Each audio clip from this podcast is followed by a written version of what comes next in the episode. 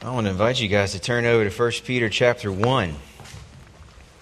1 Peter chapter 1, we're going to look at uh, a section of this chapter today. And if you're visiting with us, we're so glad about that. Thank you for coming. I want you to know that we're studying right now together in, the, in this, this time in our worship service each week.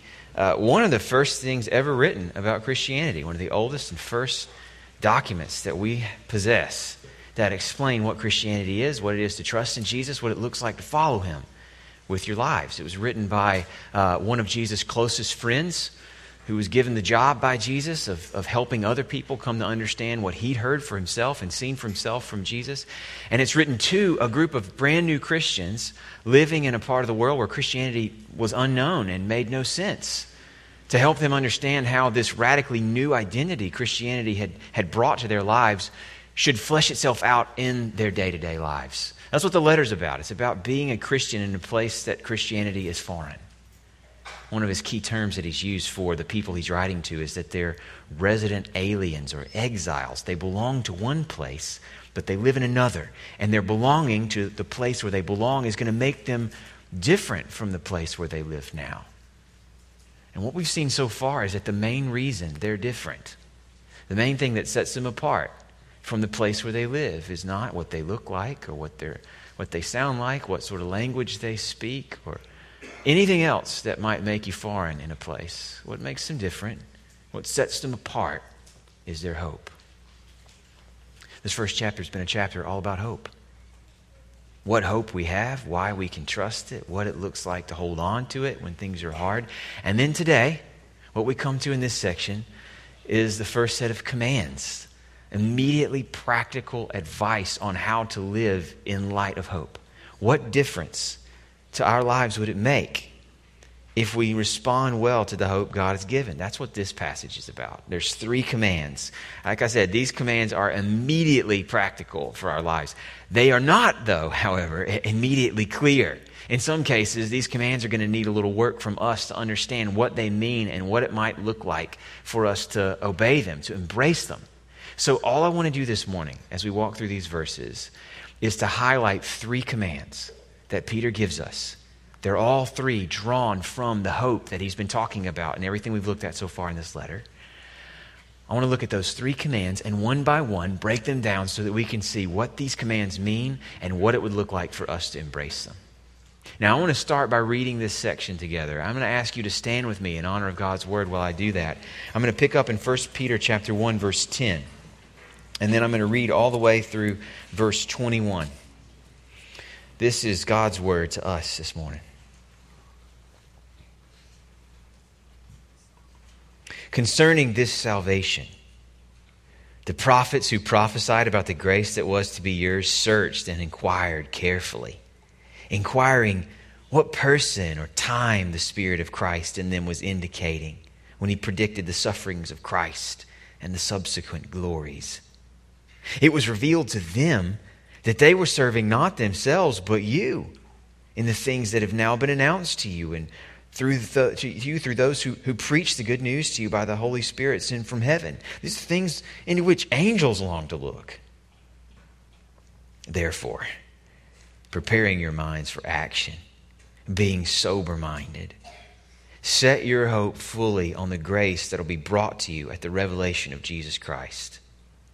As obedient children, do not be conformed to the passions of your former ignorance, but as he who called you is holy, you also be holy in all your conduct. Since it's written, You shall be holy, for I am holy. And if you call on him as Father, who judges impartially according to each one's deeds, conduct yourselves with fear throughout the time of your exile knowing that you were ransomed from the futile ways inherited from your forefathers, not with perishable things such as silver or gold, but with the precious blood of Christ, like that of a lamb without blemish or spot. He was foreknown before the foundation of the world, but was made manifest in the last times for the sake of you, who through him are believers in God, who raised him from the dead and gave him glory so that your faith and hope are in God. This is God's word. You can be seated.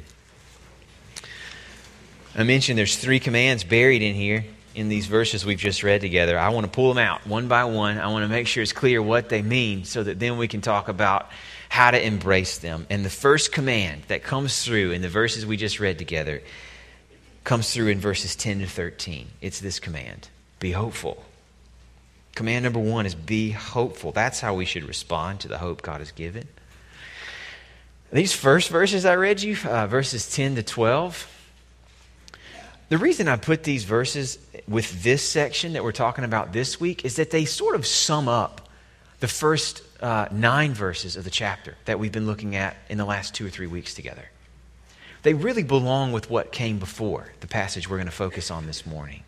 I included them here because the passage we're looking at this morning draws conclusions from everything we've been looking at before this morning. And this, this, this paragraph sort of ties the two together. It's talking about this salvation. It starts with that. What salvation? Oh, the salvation he's been talking about in verses 3 to 9 of chapter 1. The salvation that, that was possible because Jesus is alive again, even though he was dead, because he's raised from the dead. The salvation he's described as an inheritance set aside for you as its heirs, an inheritance that's kept by God's power for you in heaven, that'll never perish or fade or be defiled. Because of that salvation, the commands that, that we'll look at this morning have been given to us. And what he's saying in these three verses here, verses 10 to 12, is that, is that this salvation is the big news of the universe. It is the headline that hangs over all of history. It was the obsession of the prophets that Israel was so enamored with. It's what they focused their whole lives on.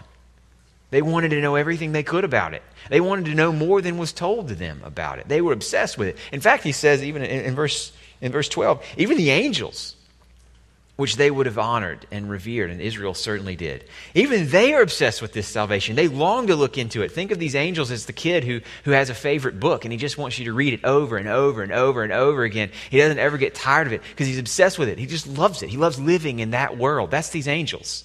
They long to look into this salvation that you've just been told about. They can't get enough of it.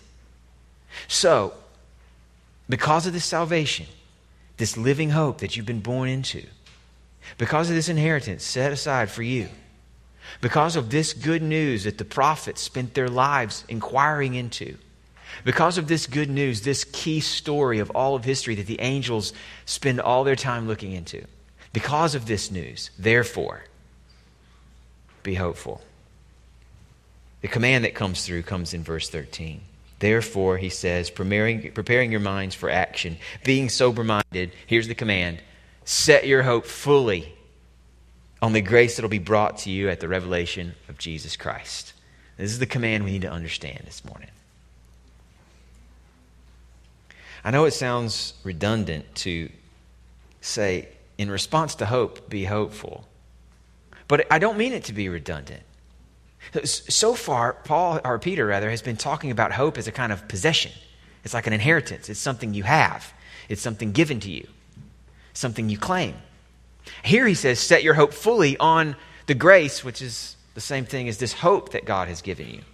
So he's been talking about as a possession. Here he's saying, claim it, be hopeful, set your heart on it, hope in your hope fully. Now, let me show you what he means and how to do it. He gives us some help on both counts.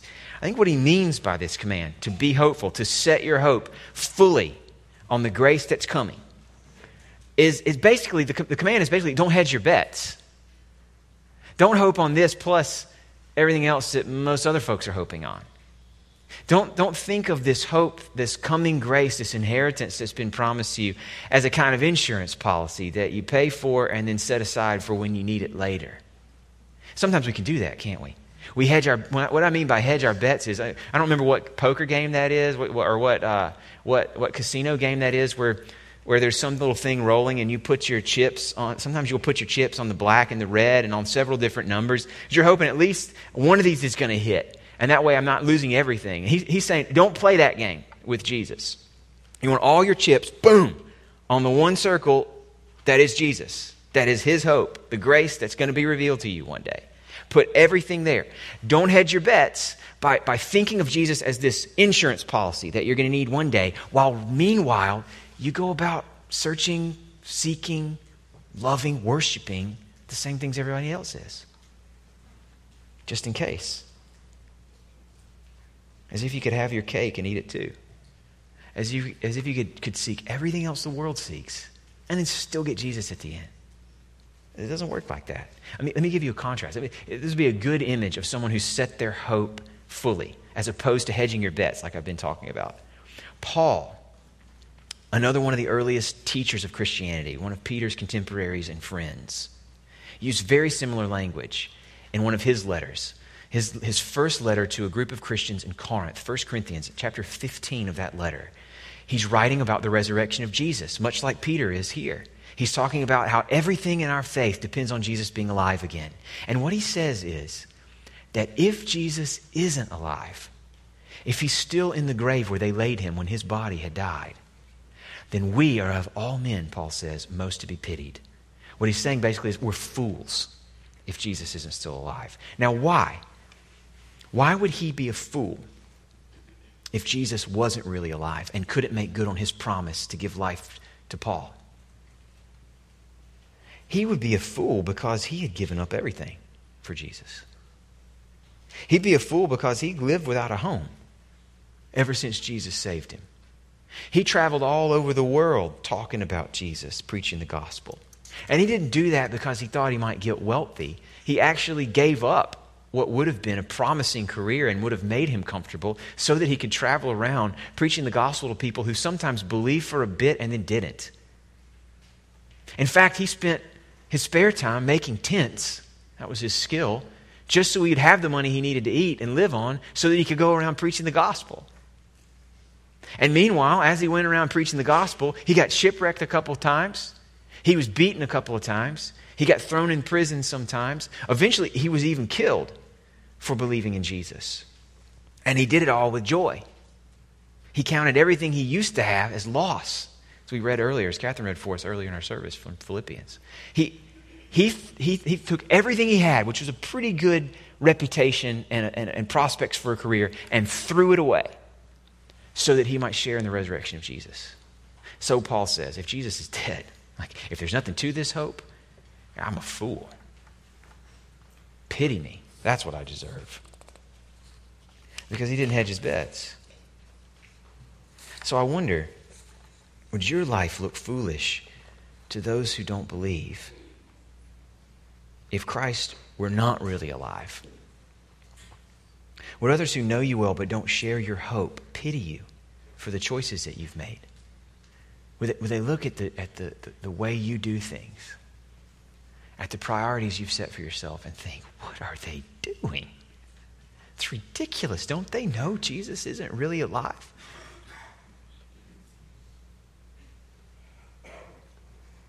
If they would pity you, it could be a great sign that you've set your hope fully on the grace of God that will be brought at the revelation of Jesus.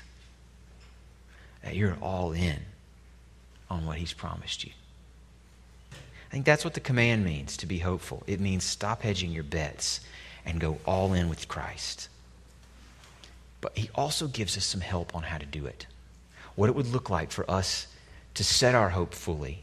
He f- provides some ideas for us with a couple really powerful images I want to make sure you recognize before we move to the next command.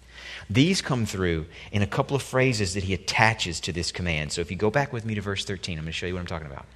In verse 13, we said the command here is set your hope fully on the grace that will be brought to you. That's what we've just been talking about. Hopefully now it's clear what that means. But before he gets to the command, he gives you a couple little phrases that tell you what it would mean to fulfill that command preparing your minds for action, he says, and being sober minded. Two images that I want to make sure are clear because they're so helpful to us as we think about what it might look like for us to set our hope fully on what Jesus will do for us rather than on anything else. Let me give you each of these images. Now, the first image is a little bit lost to us because it, it's translated preparing your minds for action. That's what it means. But, it, you, but, behind that phrase is a really old way of talking that, that's lost on us. It's gird up your loins for action, gird up your minds. It's when people would have had these long tunics on, and if you, if you wanted to run somewhere, well, you're asking for it if you try to do that in a tunic. You're going to trip, you're going to fall, maybe injure yourself. So you'd, you'd gird them up. You take your tunic and you tie it off up around your legs. Think of it as putting on running shorts, right? Don't go out there in your jammies. Put on your running shorts because you got a race to run. Uh, he's saying, he's saying what you need to do with your minds is prepare yourself, discipline your mind to set your hope fully on the grace that's coming. I think what that would mean is is to focus on the thing you're hoping for. The command here is not like hunker down and white knuckle your way into more hope by hoping on hoping on hoping on hoping on hoping, as if the point is the action of hoping and I just need to, to do it. No, the action of hoping comes as a downstream from your focus on the thing you hope for. So, so what you do is you, you put yourself in the position of the kid who's looking forward to Christmas. You don't have to tell that kid to hope for Christmas. He knows what Christmas means. He's been thinking about it since last Christmas and imagining what would make the final cut of his Christmas list. He's got dreams of sugar plums dancing in his head. He's waiting through the agonizing last hours before the day arrives. And all he's thinking about, all he's focused on, is that morning. And I think that's what Peter's saying here. So we, we focus on the grace of Christ by preparing our minds to look at it and when we do that, it drives us into hope. Don't focus on hope itself. Like, I just have so little hope. I really need to hope. Let me hunker down and hope some more. Focus on Jesus.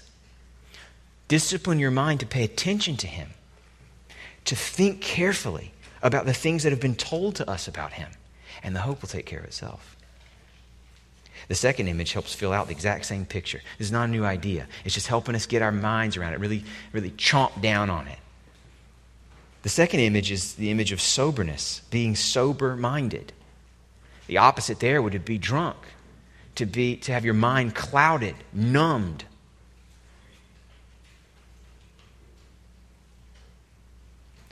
This is why mental vigilance, this discipline that he's been talking about, is so important to us. Without the discipline that comes through the girding up your minds idea, then we'll probably just be carried along will probably just be swept up in the current of what everybody else is hoping for. The things we hoped for before we heard about Jesus. The kind of things that we, we think might provide a meaningful life if Jesus were still in his grave.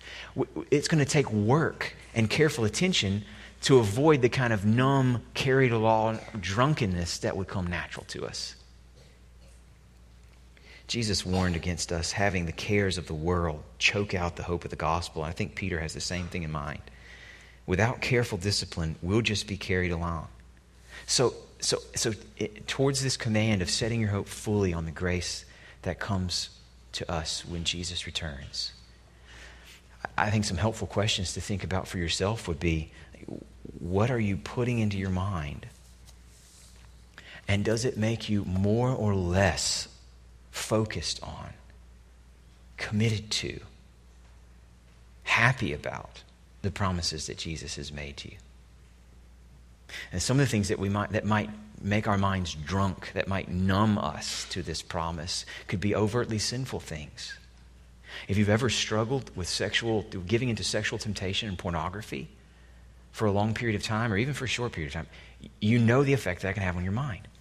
The numbing effect to the things of God that repeated sin against God can have. It can make your mind drunk, carried along not conscious, not focused. Other things are more morally neutral, maybe, but less obvious, but, but still can damage your ability to focus on your hope. And what kind of ads are you consuming? Whether that be on your social media feed or the TV that you're watching or, or, wherever you're getting them, we're, we're constantly being bombarded by people offering us good lives through the product that they, that they sell. And sometimes you don't even notice that that's happening to you, right? That you're consuming all of this. But are you, are you sort of losing time flipping through, scrolling up on your phone the different things that, that maybe you might want sometime? Have you thought about the fact that that is the world telling you, hope here, hope here, hedge your bets. Don't put it all on Jesus because what if he doesn't hit? Go ahead and grab what you can now. Or even our entertainment choices can sometimes numb our minds. Neutral things find in themselves in moderation, but can numb our minds, can, can make us drunk to the hope that is, is meant to, to consume us. So I'm going to pick on myself here. There was a, uh, there was, I don't remember when it was, maybe three or four years ago. I was, it, was, it was in November. I was talking to my father. My father's also a pastor, and so I go to him with some of my pastoral challenges that I'm facing, and he gives me wisdom. And there was one time they were here visiting, and I was telling him, man, I just feel like I'm really detached from my sermons lately. I just, my, my, my, emotions aren't really engaged in them when I'm delivering them. I'm not really into them. I just don't feel it. I'm just not excited to talk about the things I'm talking about. Uh, what do you do to get out of a slump like that? And without asking me anything about what I had been doing up to that point, he said, Well, I've noticed that there's usually a direct connection between the amount of football I'm watching on a Saturday and how I feel about my sermons on a Sunday. And I thought, yeah, that makes sense. Uh, now, there's nothing wrong with, with watching a game of football on a Saturday. You know, and my children have helped wean me of the habit more than anything else, by God's grace. But, uh, but you know, there was certainly a time in my life where I thought of Saturdays, this is before uh, I was in ministry, but where I thought of Saturdays as like my, that's my reward for a hard week of work. I'm going to prop up on the couch like one of those figures in WALL-E. You guys know the WALL-E movie where people just sit around and they drink their sodas and they eat and their bones turn to just like something really floppy. I don't know what it is, but they can't even move. That, that was basically me on a Saturday. I'd be like laid out on the couch with my snacks around me, just watching football, and it was awesome. But I've noticed that, that in moderation, what can be a great way to engage your friends and your family and to have fun can actually end up numbing your mind like drunkenness to the things that really matter. Because here's the thing about our hope that we're supposed to set our hope, the hope that we're supposed to set our hope fully on. It's a lot like uh, the, uh, the, earlier this week, I was talking to some friends about what happens to a, a set of silver if you don't touch it, if you don't help, if you don't, if you don't polish it, right? That, that pretty soon the air gets to it, and that set of silver tarnishes, doesn't it? Instead of the glory shining out from beneath it, there's this black film that develops over it pretty quickly. You got to work it to see its true glory. You've got to constantly be polishing and staying onto it. Well, sometimes even our entertainment choices, certainly sinful habits, but even mundane things like, like a poor uh, use of, of entertainment that's available to you can allow that, that tarnish to get over this hope that we're supposed to set our hope fully on. And it loses its luster and it doesn't capture our imagination in the way that it's meant to. So, what, what, what we're being told here is that because God has, at the cost of his own son, and confirmed by the resurrection of that same Son, set aside an inheritance for you that will never perish or ever be defiled. Because he has given you the thing that the prophets gave their lives to thinking about. Because you now possess the thing the angels long just to look at. Don't let that get tarnished. Be hopeful. Set your hope fully on the grace that will be yours when Jesus comes back. That's command number one. Command number two comes next in verses 14 and 15. Command number two is the command to be holy. Uh, it, it comes out as a kind of negative and positive combo command. There's a command of what not to do and a command of what to do. They go together to fill out the same image of holiness. Don't go after, he says in verse 14, don't be conformed to the passions of your former ignorance. Instead, be holy in all your conduct. What's this command? What does it mean? Where does it come from? I think what it means to be holy uh, is, is really pretty straightforward. It's a major theme in the Bible. It comes straight from who God is and how He's described to us in the Bible. It's to be set apart, it's to be set apart by righteousness that reflects God's righteousness. So, we're not going to talk this morning about specific ways that we should be holy. Those are going to come out later in the letter. He's going to give us some specific examples later on, so we're not going to do that today. We're simply going to talk about the command itself and what that means. So it, has to do with set apartness. So uh, think of the temple. There was a lot of holiness language around Israel's temple, including things like a shovel could be holy, the one that was used to scoop up the ashes from the sacrifices and, and to do something with them. That shovel was holy because it wasn't supposed to be used for dirt outside. This one was for God, it was for His service, it was to be done and to be used for His temple and, and the purposes that He gave it. It wasn't for common use. Similarly, God's people were described as holy because they'd been set aside from what might be a common use, from what they would just be doing anyway, to be for Him, to represent Him in the world, and to, and to honor Him by the way that they live, to reflect something of His beauty. To be holy is to be set apart. Now, in a, in a non moral sense, you experience something of the holiness he's talking about anytime you travel in a, in a culture that's not yours. So, in a couple of weeks, I'm going to be traveling through uh, uh, a few different countries where we have members who are living full time for the sake of the gospel, just going over there to encourage them and see their world and try to bring a little bit of us to them. And I, one of the things that I always notice on trips like this is just how interesting it is to be surrounded in, say, an airport where basically nobody else speaks your language, where they don't smell the same, they aren't dressed the same, they don't have the same currency, they aren't interested in the same uh, hobbies or, or, or sports. Eh, you're just, you stand out in every way that you could. Eh, that's pretty much what is expected for Christians, according to Peter. You, even though you're still living where you always did, have the same family you used to have, have the same options for worship all around you. Now you are holy. Now you don't belong where you are anymore. You've been set apart for God. That's what it means to be holy. I want to show you, though, where it comes from. We're going to talk a lot more about what it means later. So, in the, later in the letter, especially in chapters 2 and 3, he's going to give us several examples of where holiness should show up in our lives. So I want to I want to just put a pin in this for now and refer you to what's coming later. For now, I want to make sure you see what he tells us here about where this holiness comes from. One of the reasons that this command to be holy uh, is so important is that it flows directly out of the new identity that that Christians are to have by God's grace. I want to show you what he's saying here. So, a couple of different things that I want you to see about where the holiness comes from. It comes first from, a new, from new desires.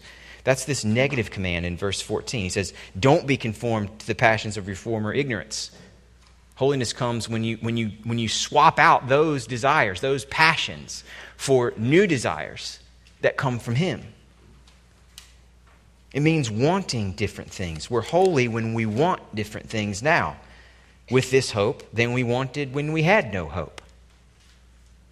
If our wants on this side of Jesus are not different from our wants on the other side of Jesus, then, then we haven't connected with Jesus.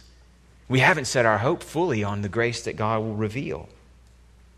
Now, I'm not saying, I'm not saying that, that, that, that there will be no pull to the old former ways.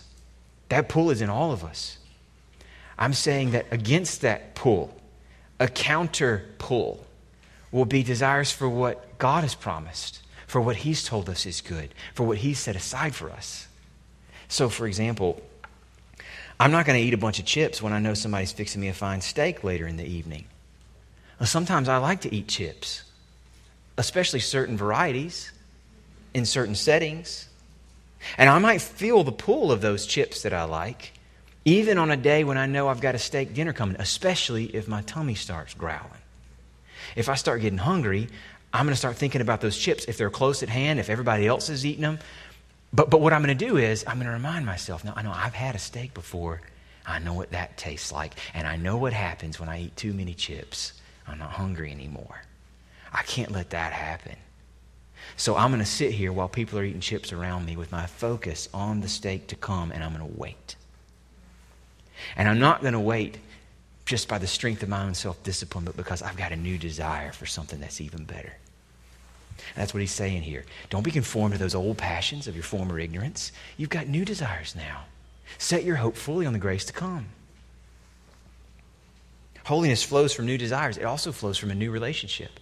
It flows from the fact that they're now children. He says, as obedient children whom God loves as a father. Verse 17 calls, uh, looks at his fatherhood too. You call on him as father. There's a new relationship here. And in relationship to God, who is holy, you'll be holy. That's what he's saying here, that, that children resemble their parents. As he who called you is holy, you also be holy.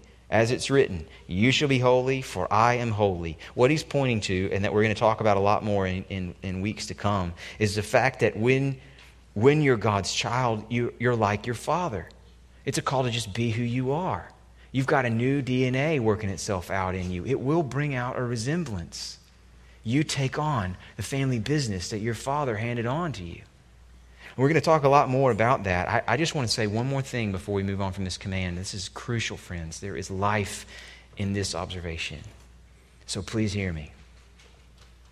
Both of these things that we've noticed where holiness comes from, the new desires, and especially this new relationship. Both of these sources of holiness come to us as a gift from God. It is God who replaces one set of desires with another. It is God who brings us into his family before we were, because he decides to. So, what that means is that holiness is not something we muster to gain God's favor. Holiness begins with God's favor, flows out of His favor, flows out of Him making us His children by His grace. Here's another way to put the same idea. Our default mode, especially if we think that it's up to us to convince God to love us, our default mode is to be hopeful because we think we're holy. Our level of hope depends on the holiness we can see in ourselves. What Peter is saying is that in Christ, we're holy because we're hopeful. We're not hopeful because we're holy. We're only holy because we're hopeful. The differences, the set apartness of our lives comes from the hope that we've set ourselves on fully.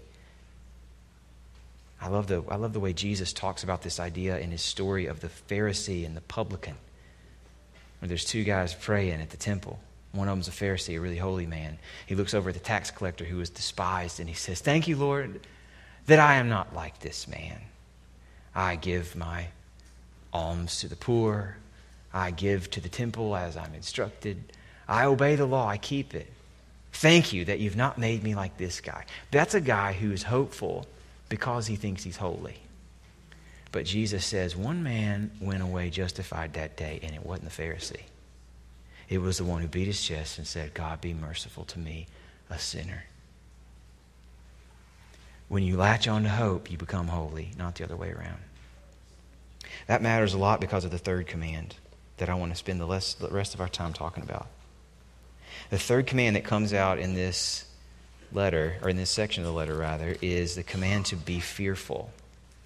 So we've been told to be hopeful, we've been told to be holy, and now we're told because of this hope, this salvation that the prophets spent their lives on, this salvation that the angels long to look into, because of this salvation, be fearful. Look at verse 17. If you call on him as Father who judges impartially according to each one's deeds, conduct yourselves with fear throughout the time of your exile. Knowing that you were ransomed from the futile ways inherited from your forefathers, not with perishable things such as silver or gold, but with the precious blood of Christ, like that of a lamb without blemish or spot. These are the three verses I want to really camp on for the rest of the time. The command is clear enough. It's, a, it's, it's right there on the surface of the language. Conduct yourselves with fear or as I'm putting it, be fearful. I think it's safe to say this third command is the one that's the most difficult for us to understand and to embrace. He's reminding them that God will one day judge fairly according to every person's actions. He's saying, because of this judgment that's coming, you should live with fear on this journey while you're aliens in a foreign land. And that doesn't sit well with us in general, but in general, we don't like that language, I think, most of us. But it really doesn't sit well with all this language about hope. So there's this kind of visceral yuck factor to the to command that, that we should be afraid while we're living this life. But then there's also just sort of question mark that hangs over how can you tell me to be hopeful in one sentence and then tell me to be afraid in the next sentence? How is hope and fe- how can hope and fear coexist? And and to make matters even less clear to me anyway, how is it that, that I'm supposed to be fearful because I know, verse 18, that I've been ransomed? Be fearful because you know you've been ransomed by Jesus' blood. It's like he's using the blood of Christ as a reason for our fear, not a reason not to be afraid. How does that work? And how does that square up with other things the Bible teaches us? I want to spend the rest of our time, as I've said, trying to understand this command because I think it's so important. How do we understand what this command means, much less obey it? Well, I want to give you three reasons for the fear that he points to. Three, three reasons that fear is important, that Peter's pointing us to in his language here. What it means to be fearful, why it's important to be fearful. Three things. I'm going to start with the bad news and move to the good news. The first reason that we're commanded to be fearful is that God will judge every person according to what they've done. There really isn't anything unclear about that line, is there? If you call on him as Father, who judges impartially according to each one's deeds, conduct yourselves with fear. And what, he's, what Peter's referring to here is, is a truth that's taught all through the Bible, from beginning to end. God takes sin seriously. It is his intent to completely rid the world of it. And he will do that on a day of judgment in which every person who's ever lived will stand before him, seen, in which everything you thought you'd hidden, maybe everything that's hidden even from the people who are close to you, will be exposed before his eyes. Friends, I will face that day, and you will too. And the God we stand before, who will see us as we are, is a God who loves justice. He is passionately committed to setting all things right. His commitment to justice is the only hope of all oppressed people who live and die without seeing justice. Who live and die. Think of all the people, the thousands upon thousands who lived and died in slavery as Christians, not seeing their masters give an account for the way they treated them. God's justice is their only hope for justice. And the Bible promises that those will give an account for what they've done, even though they didn't in this life.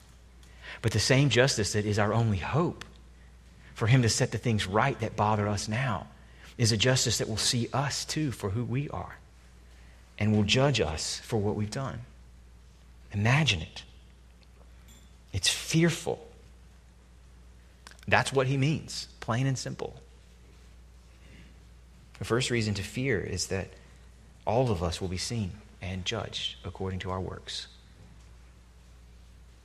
I'm not going to spend any more time unpacking this idea now. I do want to refer you to a really helpful sermon that Bill Heerman gave over the summer on, a, on a, a part of Lamentations that's all about God's judgment and his wrath and how it helps us to connect with Jesus. You'll find that if you just go to our website, look on the sermons page, look according to the timeline. It should be easy to find. It's on the iTunes subscription too, where Bill gives a lot more detail on this idea. I want to move now to the second reason that we should be afraid. We should be fearful Peter says, because the ways that we inherited from our forefathers are futile.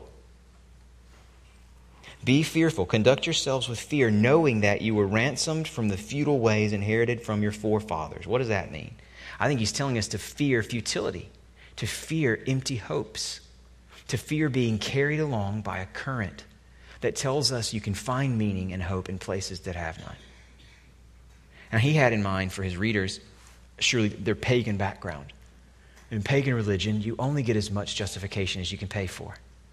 In pagan religion, you, the world is populated, it's full of gods, but none of them are your father. None of them are for you, they are for hire. You are fatherless in the world of paganism. And so you make the sacrifices you think you need to make, you do the good things you think you need to do to get that particular God on your side for this particular need, but you're the quarterback. You're the mastermind. You're the one who has to know what you need, and you're the one who has to be able to pay for it. That's the ways of their forefathers. And friends, with, with less religious language, it's how many of us live now. We'll only get the meaning in life that we can supply for ourselves through our success at work or the relationships we cobble together, or you fill in the blank. We're justifiers. We're constantly trying to establish ourselves.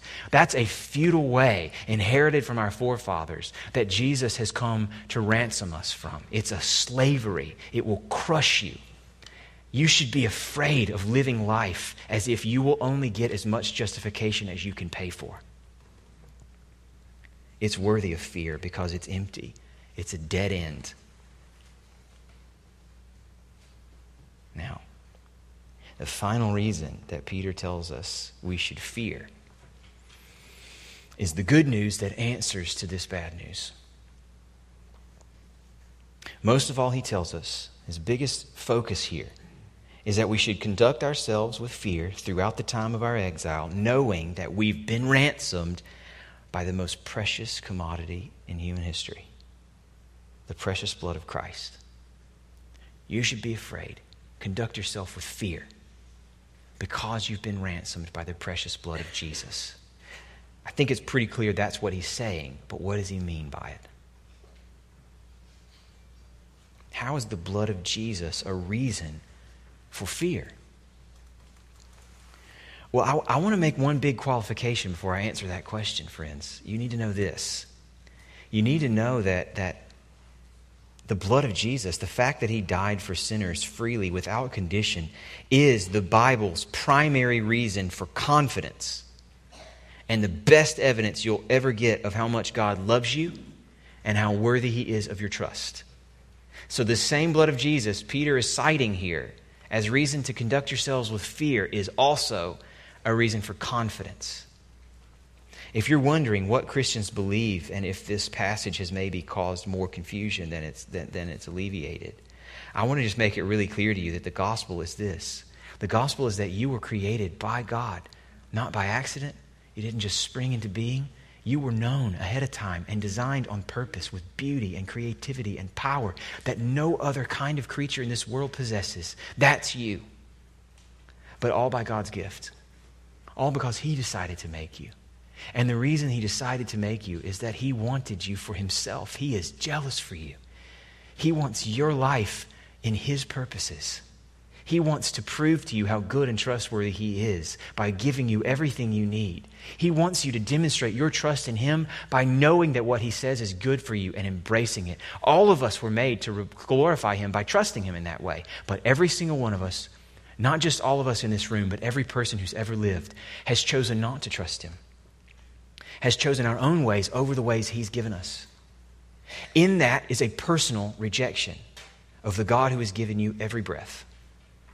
You have told Him by your disobedience that He can't be trusted, that He is not worthy of your trust, that you do better on your own. Whether you knew that's what you were telling Him or not, friends, that's what you've said, and that record has to be set straight. God can't live with that lie.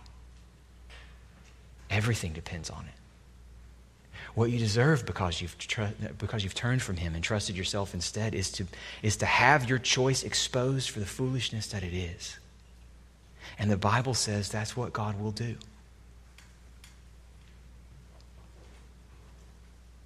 All have sinned, Paul says in Romans, and fallen short of the glory of God.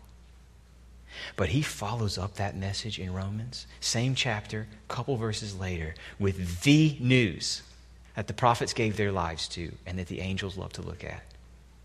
Even though we deserve to have our foolishness exposed, even though we deserve to be the theater in which God sets the record straight, He has put forward, instead of us, His own Son to pay the cost of our sin our foolishness will be exposed in the death, the blood shed of, of Jesus, so that we can become righteous like he is. Or as Paul puts it elsewhere, God made him, his own son, who was perfect, to be sin, taking our sin onto himself so that we could become righteous like he is. That's the gospel. And Paul in Romans chapter 8 applies this gospel to our fear problems. He says, There is therefore now no condemnation for those who are in Jesus. You don't have to be afraid of being judged when you're in Jesus. You don't have to be afraid of what will happen to you because all things work together for the good of those who love him and are called according to his purpose. What can separate you from the love that sent Jesus to you? Nothing can. And he says that the God who would not spare his own son, how will he not also with him freely give us everything we need? In Romans chapter 8, Paul uses the blood of Jesus, his life given for sinners, as the primary reason we should have confidence. That's true. And if you're fearing right now, you should go home and read that. But we need to understand why we should be afraid knowing that Jesus shed his blood. We know it's a reason for confidence. How is it also at the same time a reason for fear? Well, it's because because everything depends on being found inside this shelter.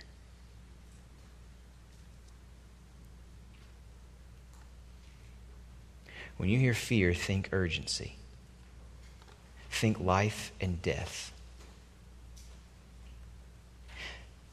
This call to fear, knowing there's a judgment coming, fear, knowing those other ways were futile, is a call to fear being left in the environment where Jesus' grace found you.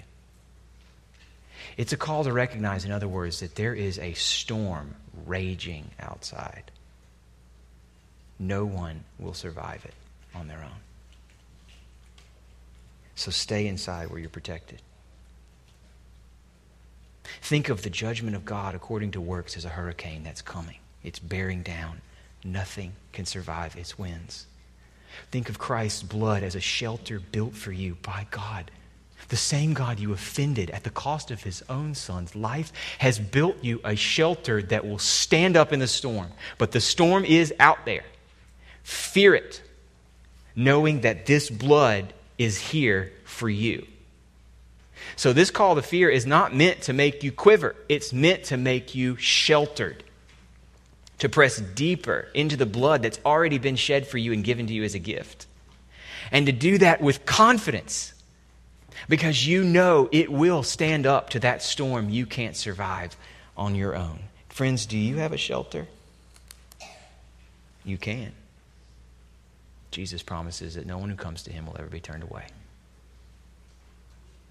Friends, are you afraid about the storm that's coming? You're not wrong to fear whether you could survive it on your own. If you're wondering if you've done enough to survive God's judgment, you haven't. But if that's what you're worried about, then press deeper into the shelter built for you, a rock of ages that won't ever break, and you will be safe. Our Father, we pray that you would help us to trust Jesus, that you would overcome everything in us that wishes to trust in other things that you would continue by your Spirit to trade out the passions of our former ignorance for the pure and holy desires for the goodness you've promised us. And we pray that together, by your word and through one another, you would help us to set our hope fully on the grace to be revealed with Jesus. We pray in his name. Amen.